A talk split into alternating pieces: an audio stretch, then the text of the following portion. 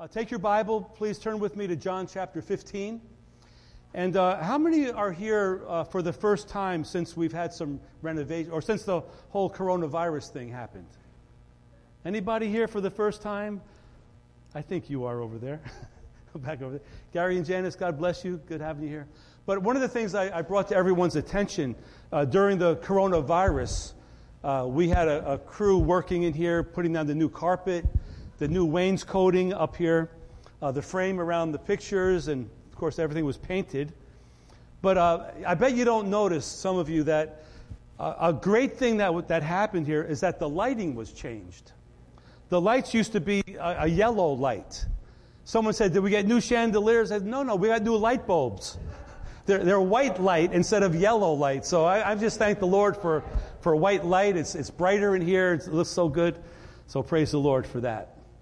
Uh, so, uh, John 15, uh, we'll be talking uh, through the first 11 verses of John 15. And uh, we have a certain theme for this month. Every month since January, we've, we've had themes through the various months we've gone through. Last month, the theme was relationships. So every message was about relationships. the month before was about vision. Uh, the, the theme for this month, the month of July, is communion with the Lord. And we will be having communion after this sermon today, but um, throughout the month we'll be sharing messages about having communion with the Lord. In other words, having daily, uh, living daily in His presence. Uh, recently, someone had asked me if I could teach on the topic of prayer. And certainly, prayer is a part of having communion with the Lord, and towards the end of the month, we'll focus more on, on prayer. But right uh, today, I want to focus on abiding in the Lord from John 15. Now, the, the, the title of the message, I don't mean to, to scare you. It's not as harsh as, it sounds harsh when I say abide or else. That sounds pretty drastic. But when I read this passage of Scripture, I, I, do get a sense from the Lord that He's saying, if you don't abide in me, nothing good is going to happen.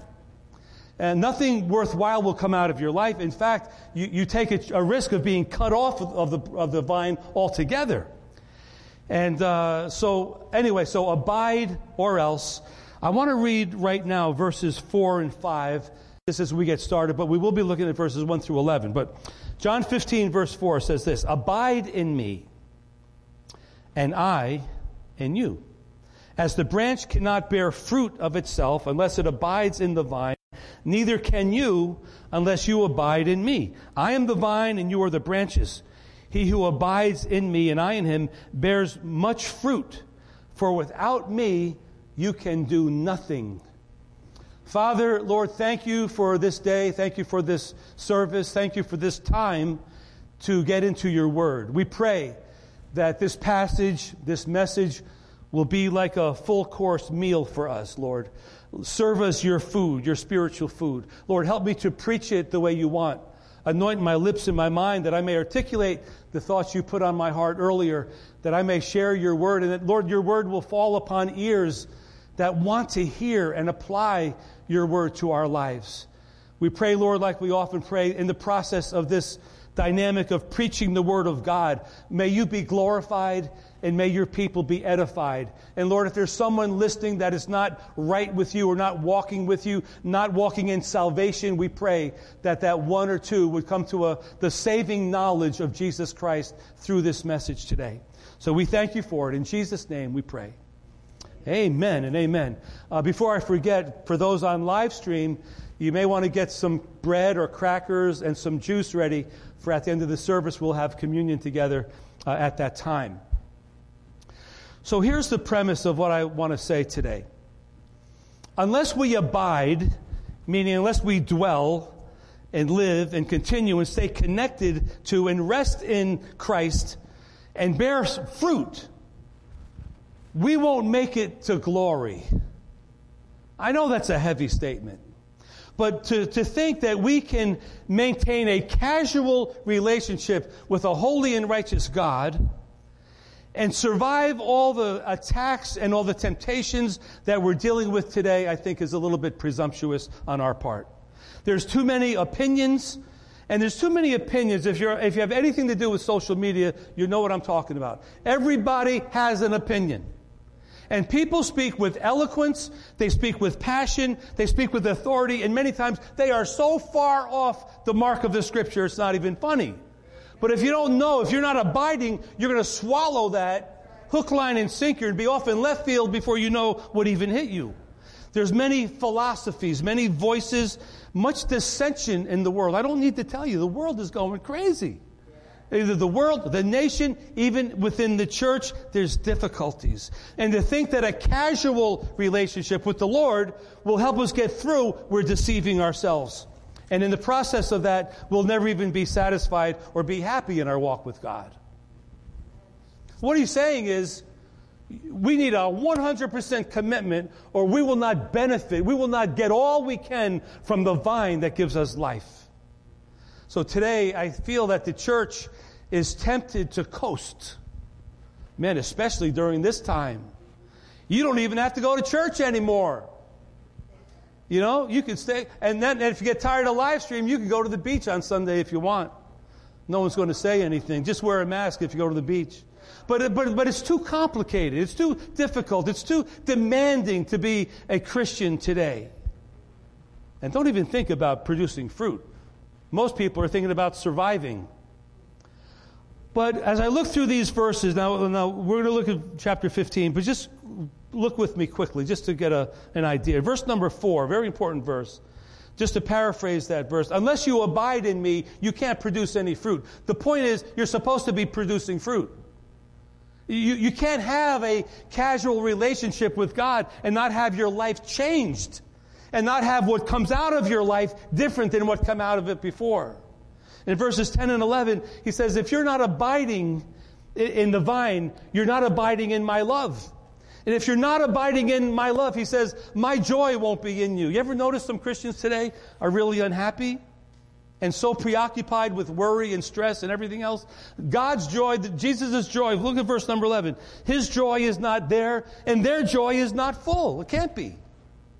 Because they're not fully abiding in the vine. In verse number 2, ultimately, um, God wants every believer to bear fruit. And when we do bear fruit, He prunes us so that we could bear more fruit. And, and, and, another thing that's not written here, there's no expiration date on when the pruning is going to stop. Well, I've done that already, Lord. I've been down that road. Yeah, good. Get on the road again. I've got more pruning to do.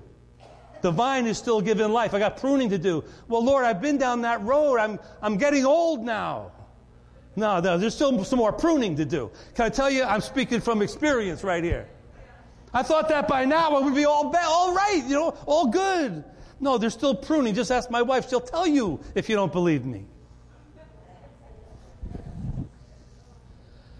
So the solution is to abide in Jesus. Abide in Him. So we're going to go through verses 1 through 11. Let me give you the setting of this. The setting is really important. The setting is the Last Supper. Whoa. That means this is the last teaching that Jesus gave to his disciples. He's speaking to his disciples, his apostles, right here at the Passover meal. His last, his last teaching moment, if you will, before they go out, they sing, they go out to the garden, and all the events take place. So in verse number one, we're going to go verse by verse here. And then we're going to give you some examples of people who abided, abide in the, in the vine. But verse number one says, Jesus said, I am the true vine, and my Father is the vine dresser. All of life comes through the vine. All, all that we need comes from the vine. All that we, all that we need, all the, all the, all the life, all the character, all the determination, all the, the sustenance comes from the vine. The Father is the vine dresser. Jesus is the vine. Verse number two, the believer is the branch. Can I digress for a moment? I, uh, as I was doing this, and um, you know, James and I have this agreement where I give him my sermon notes, and he, through the miracle of of, uh, of apps, he puts together the presentation, the slide presentation. And, and today's slides are, are wonderful, but they're all about grapes abiding in the vine, you know. And I had a flashback of my childhood when I grew up in Rye, New York, we, we had a, a, a, grapevine in the backyard. You, anyone know what I'm talking about? You, you Italians know. and, and, and, this grape, it wasn't real big, but it, it was had, had like, I call them monkey bars, but metal pipes, and they were growing up there. And we as kids, we loved those grapes. They weren't like the grapes like you get in the store. The, you, you kind of squeeze them out and you throw away the, the skin, and they're so sweet and they're delicious. And the, the grapes are abiding in the vine and they're getting all the life out of the vine. You know, and what, what we would do is, uh, I'm going to further digress, but my mother, well, we would pick the grapes at the end of the, of the harvest, summer, and my mother would make grape jelly out of those grapes and put them in glass jars that she collected, and she would put a, a glass, um, you know, a wax covering over it, and we'd have grape jelly through the whole winter. And I thought, man, those grapes, if they didn't abide in the vine, because sometimes we'd pick a grape off before it was ripe and they were bitter. Sometimes if they fell on the ground, they'd get rotten and the ants would eat them or whatever. But the, the grape had to abide in the vine. And, and what Jesus is saying right here, the, the branch has to abide in the vine to get life from it. If we don't abide in it, we're not going to get the life that he has to give us. But verse number two is very important because it says, if you're abiding in the vine, now you can abide in the vine. But if you don't produce any fruit, man, you're going to be taken away from the vine. But if you are producing fruit, you're going to be pruned so that you produce more fruit. Now, some of this probably has to do with Judas, who was in the vine for a couple of years, but at this point he left the vine and he, he certainly bore no fruit. We know from from uh, John 13 30 that Judas already left the Passover to do what he was going to do. So Jesus is saying, Look, every branch in me that does not bear fruit, he takes away, he removes it, but every branch that, uh, that abides in the, in, the, in the vine and bears fruit, he prunes that it would bear more fruit. This is what I would call the normal Christian experience. So fasten your seatbelt. If you're walking with the Lord, get ready to get pruned. Because just when you think you have it all together, guess what? there's one more thing. And it never ends until we're with the Lord. Verse number three says, You are already clean because of the word which I've spoken to you. Well, again, Judas left the, the, the meeting here. So you that are left, you 11, you're already clean. You're already pruned. You're cleaned up. You're, you're ready to go because the word that I spoke to you has had an effect on you. You're in good condition, you 11. I don't think Jesus would have said that if Judas was still there. So, verse number four, very important scripture. Let's look at it. It's a command, it's not a suggestion. He says, Abide in me. From the Greek word meno, which means to remain or to dwell or to continue. I asked our brother Bill Larios, our Greek scholar in the church, about the word. He goes, Yeah, it means I'm not going anywhere. That's what I'm, I'm not going anywhere. He knows Greek. It means I'm going to just stay put. I'm not going, you can't move me. I'm not going anywhere. And so Jesus is saying, look, stay with me, abide in me, live in me, stay with, continue with me. Don't leave me. Don't lessen your involvement with me. And remember, this is the Last Supper. There's going to be some difficult days ahead. Three days. Jesus is going to die on Friday and be in the tomb on Saturday, rise again on Sunday, and 50 days till Pentecost. So these are going to be difficult days. 40 days or 10 days to wait for the Holy Spirit. In fact, their whole life is going to be difficult as they serve the Lord and end up in martyrdom. But he says, Abide in me, and I will abide in you. Kind of like, Come to me, and I'll give you rest. Seek me, and you'll find me. You know, get, get, yoked up with me. I'm here. I'm waiting for you. Just come to me. And as you abide in me, I will abide in you. And as you abide in me, you will bear fruit. And you cannot bear any fruit any other way. So the life comes from the vine. The branch is in the vine. The life comes from the, from the Father, if you will, through the vine to the believer. And once we get that life coming into us, we begin to bear fruit for the kingdom of God. But what is the fruit he's talking about? Can I tell you very clearly it's not money, it's not possessions, it's not popularity or success or even prestige necessarily. Those things may happen as a side effect. But what he's talking about, the, the branch will produce fruit that's equivalent to what's coming out of the vine.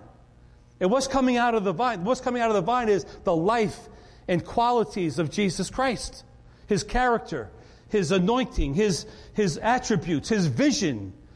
You know, his purpose is being poured out into us. So the fruit that we bear must be similar to the life that we know that Jesus lived. I always think about that, and sometimes I, I shudder at the thought of what comes out of me sometimes my disposition or my words or my attitude or just my feelings on the inside that no one even knows about. And I think, Lord, I'm not, I'm not representing you very well. He says, Come on, get in the vine, get in the vine, get in the vine. And that phrase, the fruit, is pretty common in the New Testament. John the Baptist, when the Pharisees were coming to check him out, I think John thought maybe they wanted to be baptized, but he said to them, You show me some fruits of repentance. You show me some fruit. Show me something that, you, that tells me that you're changed or you have a heart like God in this matter. Jesus said that you'll, you will know them, the teachers and prophets, by the fruit, by the fruit that they bear. You know that that's true, right? You can size up a person by what kind of fruit comes out of their life. What kind of attributes come out of their life? Does it line up with Christ? Paul said it like this in Romans 6 You've been set free to bear fruits of holiness and fruits of eternal life. And certainly Galatians 5, the fruit of the Spirit, very obvious. These are the things that, that Jesus is saying come out of the, the life of a, of a branch, of a believer. Love will come out. Joy, peace, patience, kindness, goodness, right? Faithfulness, gentleness, gentleness. Let me say it again gentleness. We live in a culture where gentleness is not one of the greatest attributes, it seems, anymore. But it's one of the fruit of the Spirit that's really important. And self control, that's another one. But these are the fruit that the Lord is saying out, out of the, the life of a believer will come this fruit from the vine. Because the vine is perfect, the vine is wonderful. There's no problem with the vine, the problem is with the branch. So, verse number five, let's go on. I am the vine, he says, you are the branches. He who abides in me and I in him bears much fruit. For without me you can do nothing. He's just reiterating that. Verse number six, very, very, very important verse of Scripture. If anyone does not abide in me, he's cast out as a branch, withered, and they gather them and throw them into the fire, and they're burned. Know, every now and then we, uh, we have branches that fall in the, in the yard around here, and we, uh, we get them and throw them way in the back. And a lot of times the branches have a, a lot of leaves on them, leaves on them. And after a while, they're cut off from the tree, and, and we see them back there. They turn brown and the leaves die and they shrivel up. And then we take them away and they're, they're cast away into the furnace. But, but Jesus is saying here if you're abiding in me, but not, not really abiding in me, you're, you're like a branch, but you're not abiding in me, um, he says, you know, what, you're going to be cut off. That's a, that's a strong statement. This is a statement that most people don't want to address today. Jesus didn't say, once in the vine, always in the vine. But we hear all the time, once you're saved, you're always saved. We hear that all the time. Uh, Jesus didn't say, once you're in the vine, you're always in the vine. He said, once you're in the vine, you got to do things to stay in the vine. Otherwise, you might get cut off. And I, I go over to 1 John 5.13 where John writes, he says, you know what, I've written these things so that you'll continue to believe and that you may know that you have eternal life. So I, the, the, Word of God is written so that we can continue. So we're talking about a progressive relationship with the Lord. You know?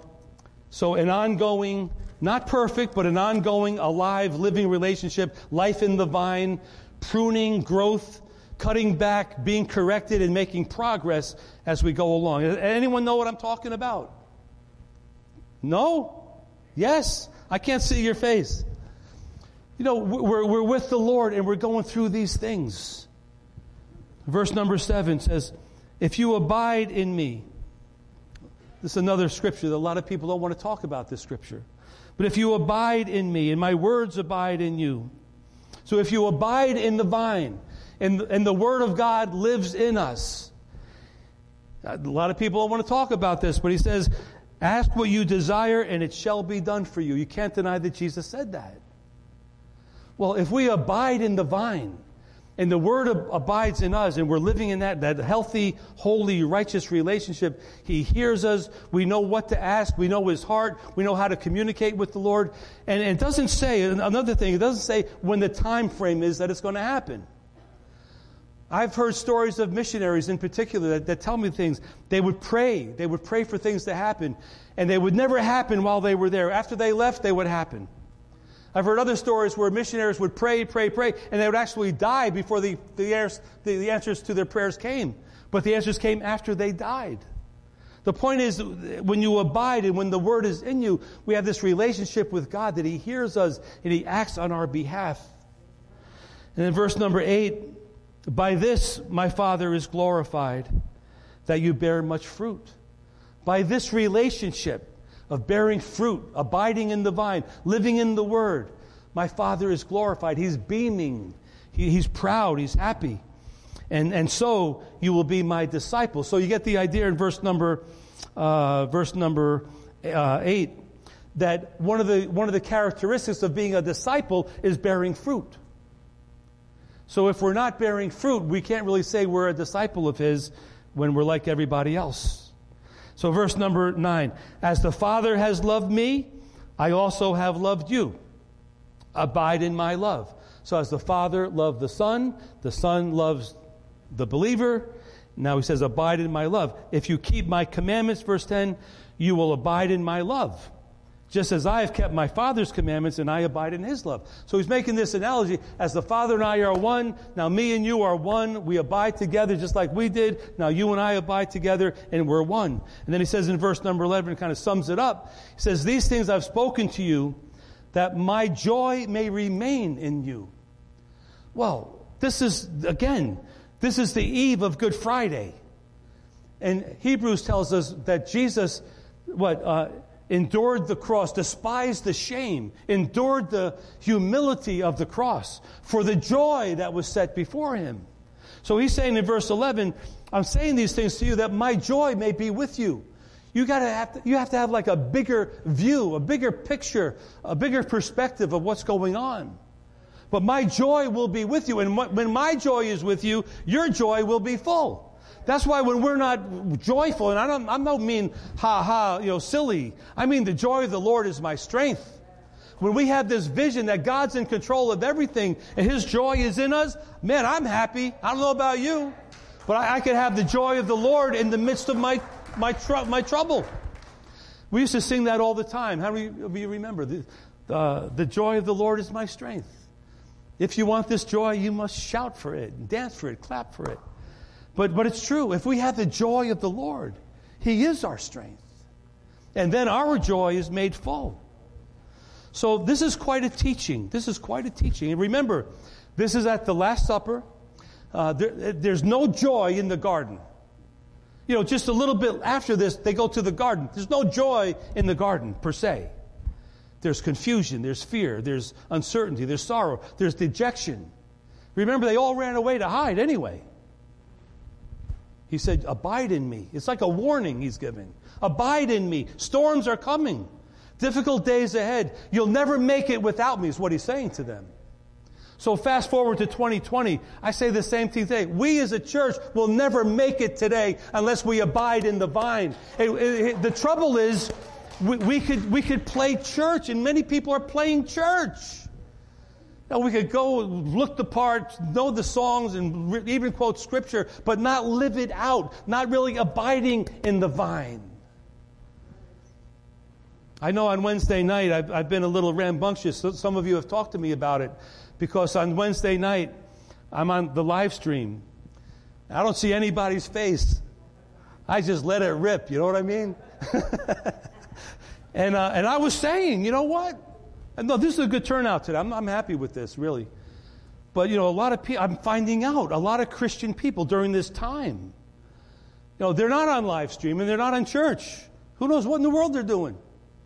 But it, it's easy to back off right now. And what I'm saying is, this is not the time to back off. This is the time to abide in the vine more than ever. And so, I mean, the thing is, I, am speaking to the, uh, the wrong audience here because you're here, live stream is here. The people I want to hear this aren't even listening. So I'm commissioning you to tell everybody that you know. I don't know, maybe it'll get out that way. You see what I'm I realized on Wednesday night, I, everything I wanted to say, I said to the wrong people. But I put it out there anyway. Oh, so, okay. So I want to give you some examples from the Word of God about people who abided in the vine in the midst of their troubles. I think Pastor Bill shared a good example of Job. That was a great example. Job had everything taken away, but he abided in the vine. He got his life, his, his, his sustenance from Almighty God in, in midst of what happened to him. But I was thinking of three New Testament characters. Well, I'm sure you know them well. One we talk about a lot. His name is Peter. I call him Peter the fisherman. Well, Peter made the, the most grandiose positive confession ever recorded in the Bible. That night of the Last Supper, Jesus said, You know what, you guys? You're all going to betray me tonight. And Peter's, I'll never, they may all betray you. I'll never betray you, Lord. I'll never leave you. I'll never stumble. Even if I have to die, I will never turn my back on you. Great positive confession, right? Well, about an hour or two later, what happened? And,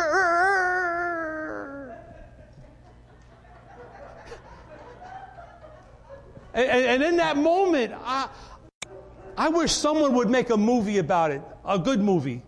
Because I think, I think if someone could capture the moment of panic, of fear, of, oh, oh, of angst that came upon Peter at that moment. Big talk, positive confession, and he totally blew it three times. Once wasn't enough. You wish the rooster would have crowed the first time, but after the third time, the rooster crowed.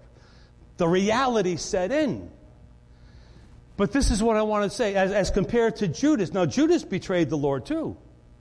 But Judas's ending was much different than Peter's. Judas never repented from his heart. I believe it, it I think Luke's, Luke's gospel says uh, Peter, when this happened, he went out and he wept bitter tears. Bitter tears as in saying, Oh God, I am so sorry. I, I, I. You ever get to that point where you don't even know what to do? All you can say is, Oh God, help me. I believe Peter came to a place where he repented and he waited. He just waited. He didn't know what to do. He kept hearing reports. He, he, he, had an encounter with Jesus. Then one time, Jesus came to him specifically. You know the story. Peter, you know, everyone else was over there eating breakfast or whatever. Peter, do you love me? Well, yeah, Lord, I love you. Feed my sheep. Hey, Peter, do you love me? Yeah, yeah, yeah, I love you. Feed my sheep. Peter, and now Peter's probably thinking, three times to match the three times I denied you. I get it, Lord. I love you. I love you. I'll do anything you want. Feed my lambs, okay? But this is a, a great illustration of someone that, that didn't measure up. And I have been there many times. I have to tell you, I've been there myself. Don't measure up, but I'm not running from God either. I'm not going to run from God. God is still my source. He, he, I'm, I'm in the vine. I'm not a perfect branch. And none of us are a perfect branch. In fact, I, I, have another story to tell you. You know, I'm really good at, at certain things in the garden. I learned it from my grandfather. My grandfather had a great garden, but I, I learned this little thing. Sometimes a branch will actually come off of a tree, but it's not all the way up, it's kind of hanging.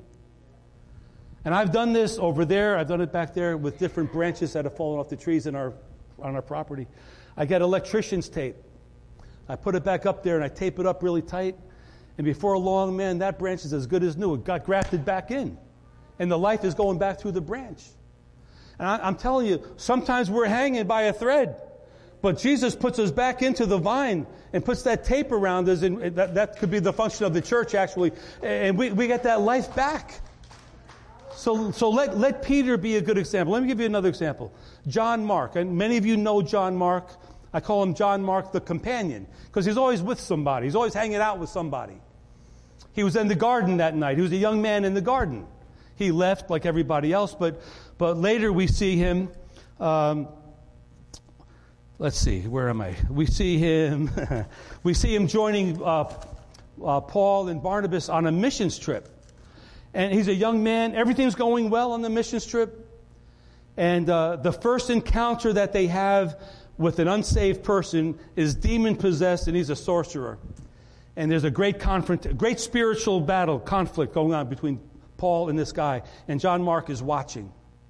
Well, the story goes on, and right after that story happened, we read that John Mark packed up his bags and went back to Jerusalem and said, I'm out of here. He couldn't handle the, the spiritual uh, uh, conflict that was going on.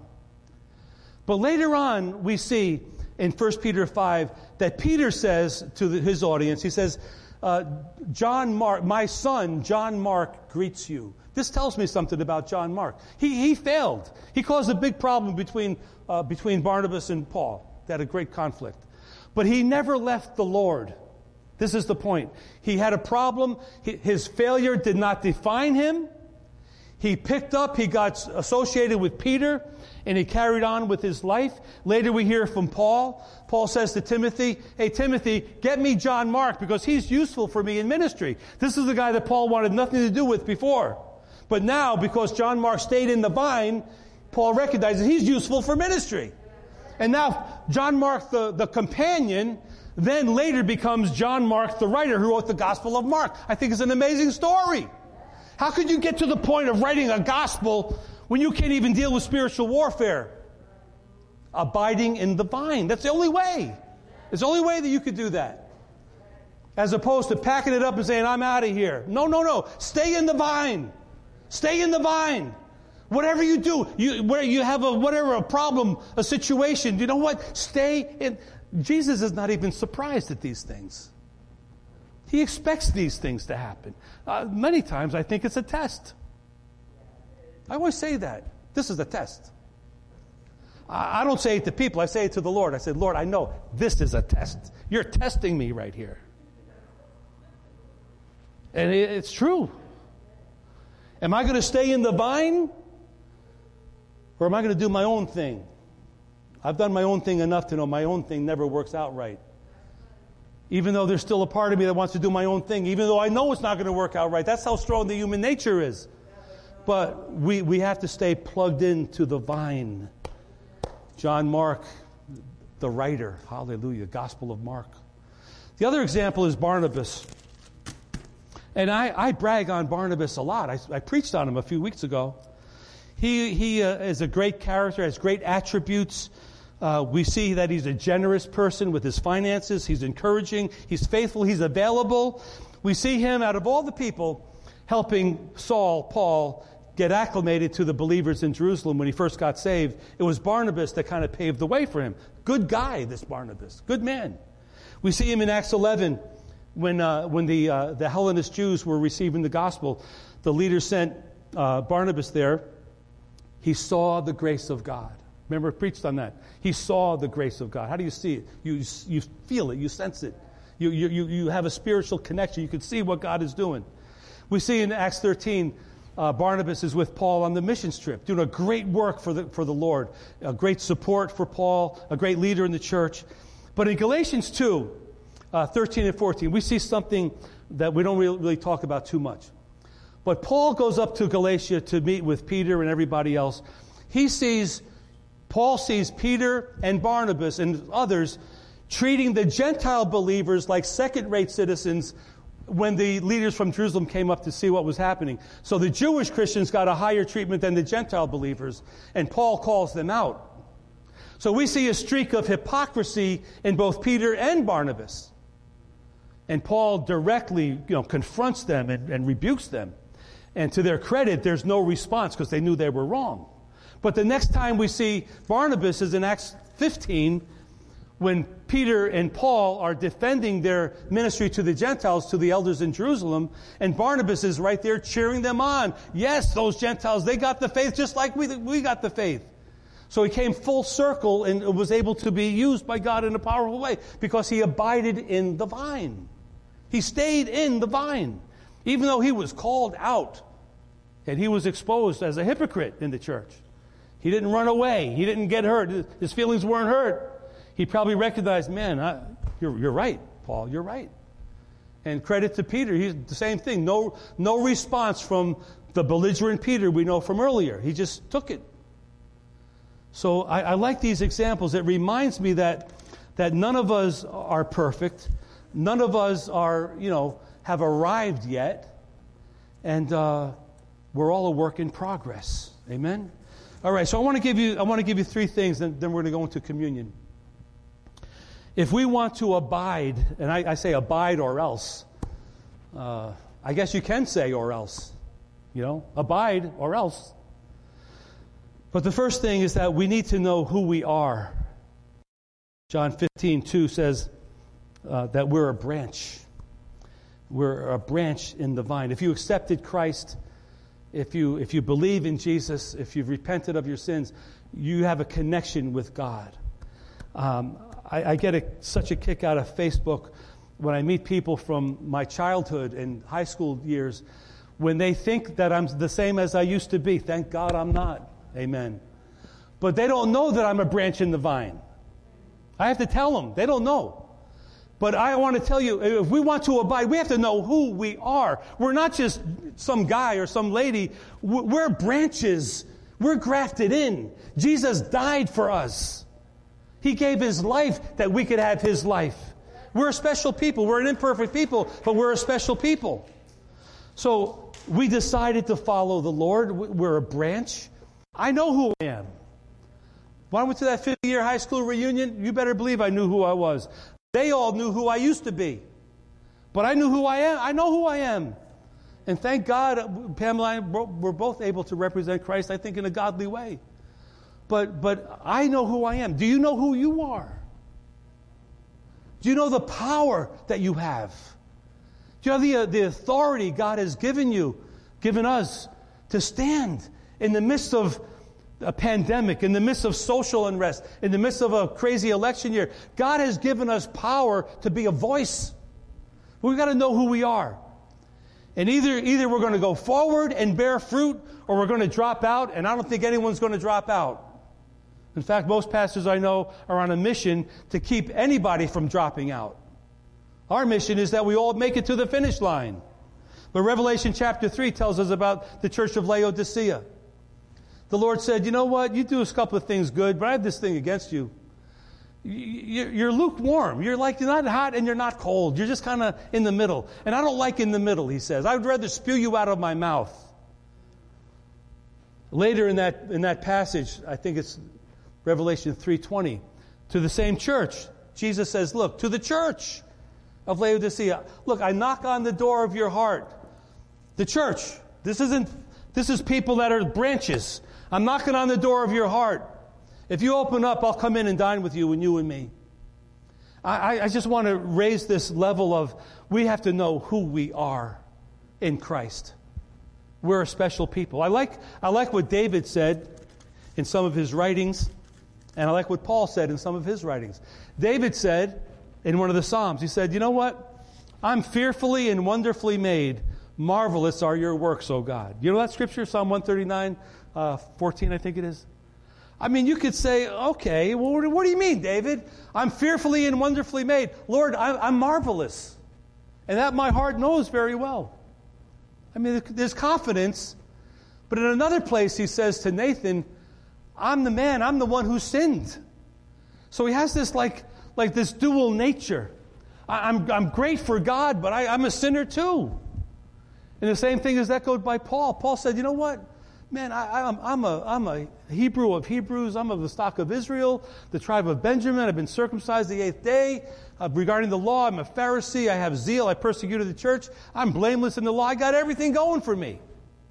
In another passage, he says, I'm the worst sinner out of everybody. I just think we need to know who we are. We're sinners saved by grace, and none of us are completed yet.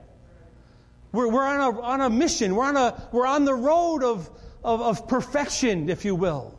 But no one is perfect yet. But we have to stay in the vine to see it through. This is the thing. Now, like I said, uh, um, let's see, Memorial Day was uh, 43 years of our salvation. Memorial, this past Memorial Day. This July will be our 43rd year of marriage for me and Pamela. And, and you, I would have thought, like just in my natural mind, that after 43 years of serving the Lord, you would have thought I got it all together here, you know? Uh, but I find myself, I, I do this, I, hallelujah, yeah, yeah, yeah, yeah, but I'm a big sinner too. But I'm still abiding in the vine. And by golly, nothing's going to take me out of the vine. I don't care what comes my way. I am sold out to it. Okay. Number two is this we, we have to know what we have to do. We have to know what. So there's a couple of things here. Let me, let me just tell you, verse number four. Let me tell you right off the bat. You can't abide in the world and abide in the vine at the same time. Well, you can try, but you'll never be happy. His joy won't be in you, your joy won't be for you. It, it's like oil and water. We can't, we can't be so wrapped up in the affairs of life and entertainment and, and I love sports. Oh, I, I love it. I mean, I'm kind of curious about Cam Newton coming to the Patriots. I am. But a part of me is relieved that there's no sports right now. You know, part of me is like, I don't care and I don't even need that stuff. We could get distracted by so many things. You know, everything in its proper place. But, but we, can't, we can't abide in the world, the worldly system, the worldly way, really flourish as a Christian person. You know, back in the day, when, when Pamela and I first got saved, way back in the dark ages, you know, when you, had, when you joined the church, tell me if I'm wrong, you had to sign a paper saying, I won't go to see movies, I won't dance, and I won't drink. You had to sign it. Now, forget it. You're too legalistic. I'm telling you, if we want to abide in the vine, there's some things we have to do and some things we have to let go of. This is, how else can you say it? You can't serve two masters. And no matter what, a lot, a lot of, let me just say this, a lot, a lot of churches will say you can do whatever. It's a grace movement. Yeah, I, absolutely we're in grace. But grace is not a license to do whatever you want to do. Grace is like God's blessing on you in spite of what you do. That's grace and mercy. You know, His mercy is new every morning. Why? Because you need it. I need it. It's not because we're so special. God gives us mercy. We can do whatever we want to do. No. In spite of ourselves, He gives us mercy. So that we could do better, hopefully, with His power. But, but this is pretty clear in, in verse, let's see, verse 7. Well, a couple of verses. Verse 7 says to, um, uh, verse 7 says to, uh, My words must abide in you. You have to be in the Word of God. It's redundant to say, but there's no other way to say it. We have to be in the Word of God. You know, if you can't be in the Word of God, what are you going to do? That's the first thing. So, so get a devotional if you have to. Get a, get a study, but whatever. But read the Word. Meditate on the Word. I remember my first year of Christianity, 1977. I used to think, I used to get, I used to get my oatmeal and my toast and my OJ and read the Bible. I'm telling you the truth. Living in North, newly married with my beautiful wife, living in North Carolina, the, the words to the page were jumping off into my life, into my heart. I'm telling you, the Word of God was like, oh my God, I can't even believe that's in there. And how I, I desire that same feeling 43 years later. And it does happen. But the Word of God has got to be central to who we are. Absolutely central. Verse number, yeah, amen. Verse number seven, the second part of verse number seven talks about asking, having communion with the Lord, praying. If you don't want to use the word praying because it's old fashioned, how about communion with the Lord? I don't believe it's old fashioned, by the way. Have communion, have prayer, ask, talk, have a living relationship with the Lord. Verse number 10 obeying the commands of God. In verse number three, staying clean, staying pruned, staying in a position to be pruned, so that when we're pruned, we're not falling apart at every moment. Oh God, what are you doing to me? Oh God, you're hurting me. Oh God, this and that and the other thing. No, no. Look at it as God, God is helping you get better. God is helping to improve you. Okay, then the last thing is we need to know where we're going and in the context of John 15, these dear disciples were getting ready for a life of martyrdom. And Jesus was preparing them for eternity with him. Not only, not only that, he was preparing them for a productive life on earth and then an eternity with him later. So, man, today, if I heard, if I saw one, I, I saw 10 different videos on Facebook, somebody somewhere has a word from God. Some of it's good and some of it's not good. But some of it's really good. And many people are saying, the rapture is going to happen. It's got to happen soon. Jesus is coming back. Get ready. This whole, this whole coronavirus thing, this whole pause that we're in, is God's way of giving the church in particular time to get it together because He is going to come back again. And, and so we have to realize where, where are we going? You know, the end of, of all this is not our life on earth. The end of all this is our life in eternity with the Lord. He is coming back. And I, I want to be ready. I want to be ready when that sound comes, when the shout of the Lord comes, and the dead in Christ arise and we get caught up in the air. I want to be ready. So Peter says in 1 Peter 1 and 1 Peter 2, we're pilgrims, we're sojourners. We're going through, we're, we're on a mission, we're on a journey, and, and the other side is an eternity with the Lord. That's the final result of abiding in the vine. Then we'll see the vine dresser in all of his glory. John said, or Jesus said it in, in uh, John's writings of Revelation 22 Maranatha. Many of us are saying, Maranatha, Lord, come quickly. It's too much, Lord. This is too much. Lord, come quickly. So, as we abide in Him, we're getting ready for eternity. So, let me wrap this up here. Abide or else. Who are you?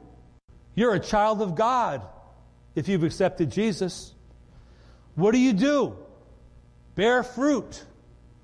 Where are we going? John 14, 3 says, uh, In my Father's house are many mansions. I'm going away to prepare a place for you, that when I come, you, you can go with me to that place. So, yeah, we're going to a mansion in the sky. So, I'll close with this one verse, John 15, 5, then we're going to have communion. I am the vine, you are the branches. He who abides in me, and I in him, bears much fruit. For without me, you can do nothing. Can we say that together, church? It's on the screen. Say it with me. I am the vine, you are the branches. He who abides in me and I in him bears much fruit. For without me, you can do nothing. Let's say it one more time. I am the vine, you are the branches. He who abides in me and I in him bears much fruit. For without me, you can do nothing. Amen. All right. Every head bowed for just a moment. I want to pray as we get ready for communion. For those of you at home, if you want to get your elements together, uh, now would be a good time to do it. Get a little juice or water and bread or cracker or something like that. But the whole, the whole teaching that Jesus gave in John 15, he's speaking to believers believers. But those 11 men that were there at that night, they weren't always believers. They became believers. When Jesus called them, they responded and said, Yes, I'll follow. So before we go into communion, it would be appropriate for me to raise this question here that Jesus is the true vine, the Father is the vine dresser or the gardener. We are the branches. Is there anyone at home, maybe, or maybe someone here that wants to be included as a branch? You're not a branch automatically, you're a branch by decision. And so I'm going to raise the question Is there anyone that wants to become a branch in the kingdom of God? If that's you, just raise your hand. Or if you need to get reattached a little bit more to the vine with a little bit of electrician's tape or whatever, raise your hand. Let me see. Let the Lord see that you're responding to Him. This is a good thing. This is a good thing. This is not a bad thing. And God's not looking for perfection here. He's looking for a willing heart to give God a chance. Anyone? Yes, okay. A couple of hands. Good, good. Thank you, children. God bless you. Dear Lord God, we, we come before you. And Lord, we all, if I could speak on behalf of everyone in this room, Lord, we come before you and we, we desire to be a branch in your vine. Lord, we decide right now to be a branch in your, in your vine. We don't want to be a, a branch connected to a different vine, a vine in the world or a vine of the flesh or whatever.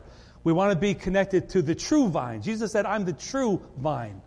So, Lord, let us, let us be connected to that true vine. Meaning, Lord, we believe in you. We accept you. We repent of, we admit we're sinners. We admitted we can't live without you. Life without the true vine, Lord, it's killing us. So we come into this place, Lord, of, of coming into the new, the, the true vine. And so we accept you, we believe in you, and we ask you, Lord, let your life come into us. Let the, let, the, let the qualities of your heart flow into us. Let us begin to bear fruit that comes from your heart, O God. The love, joy, peace, etc., the righteousness, the holiness. Let us bear fruit that represents the God that we serve. But Lord, many of us, and I'll put myself out here, are, we're damaged branches. We got a lot of tape around us. We got a lot of we got a lot of hurts. We got a lot of stuff. We're still in, but Lord, we're sometimes we're hanging by a thread.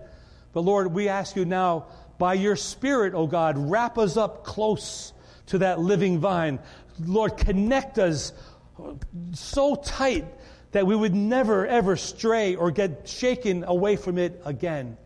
So Lord, we, we call upon you, Lord, come into our lives and forgive us our sins and fill us with, with godliness, oh God. We need your heart. We need your determination to avoid the pitfalls of this world and to live for you so that we can bear good fruit. So, Lord, help us with this. We know you're the source, and we're coming to the source today. Lord, you are all that we need. We come before you, Lord. Let us stay, let us be and stay connected to the true vine of Jesus Christ. Hallelujah. Thank you, Lord. In Christ's name we pray. Amen and amen. Amen.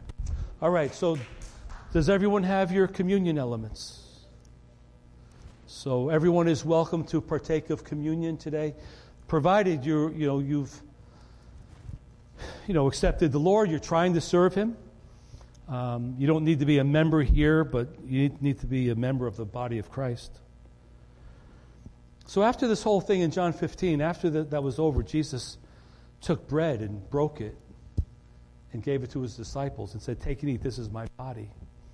Uh, those of you on live stream, if you, if you have something, uh, those of you here, we, we, we tear off the top part of that.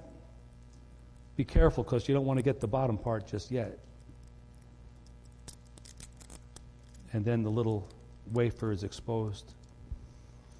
So after Jesus talked about the vine, he, he went into communion.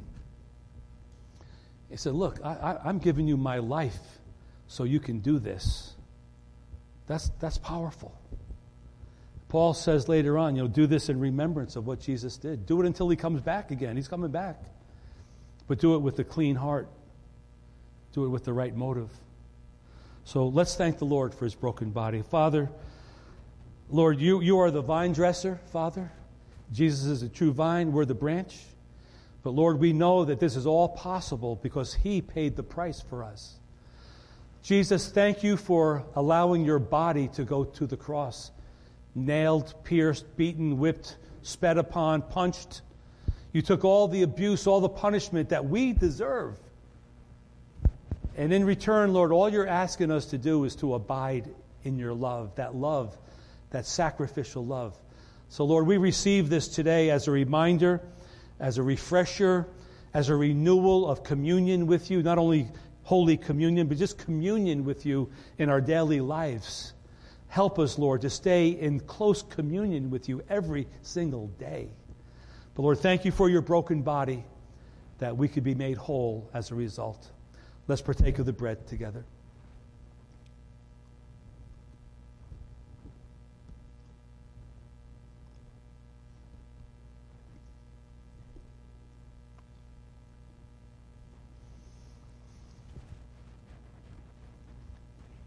After that, Jesus took the cup and he blessed it and gave it to his disciples and said, This is the cup of the new covenant in which there's remission of sins.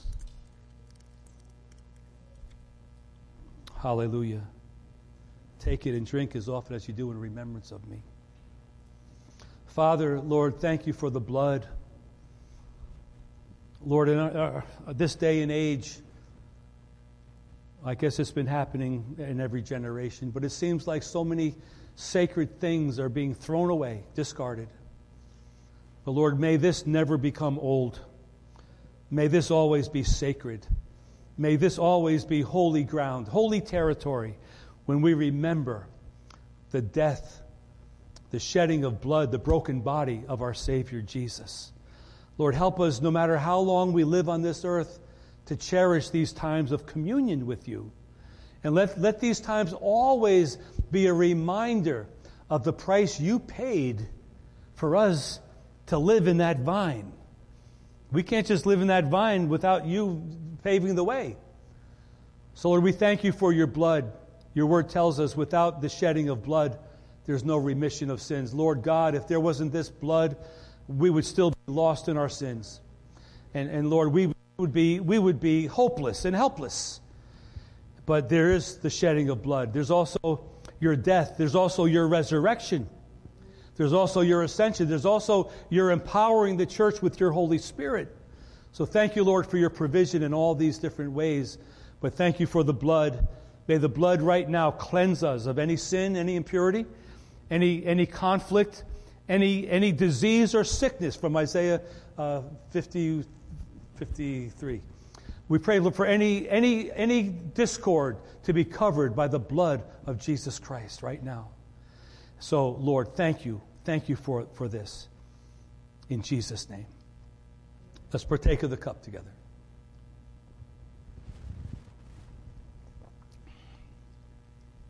Hallelujah.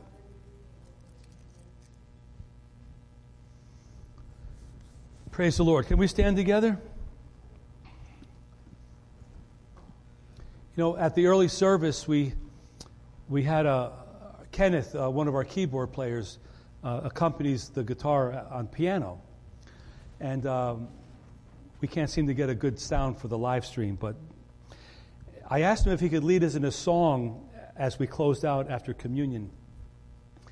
He sang a song that was really popular back in our day when we first came to the Lord. It's called Hallelujah. Anyone know it? We're going to sing it. And if it brings back a good memory, hallelujah. For some of you, it may be brand new. All it is is hallelujah. That's all it is. Hallelujah. Lord, we, we praise you. We give you praise. So let, let's sing this as our benediction today. hallelujah. Hallelujah. Hallelujah.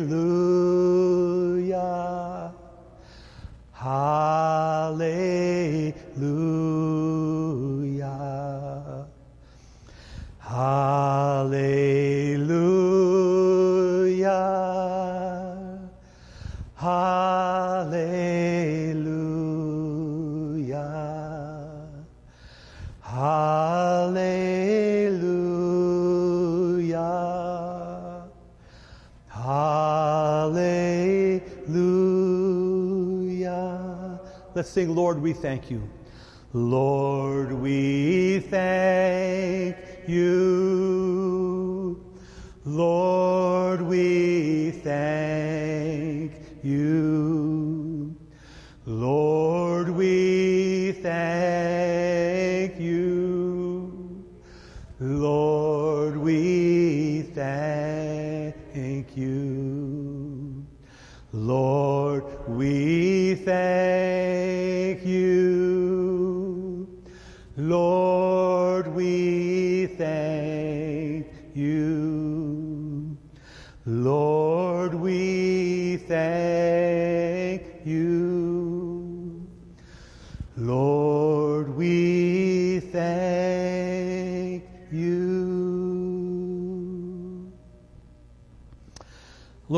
You for this service today, and thank you for your presence with us.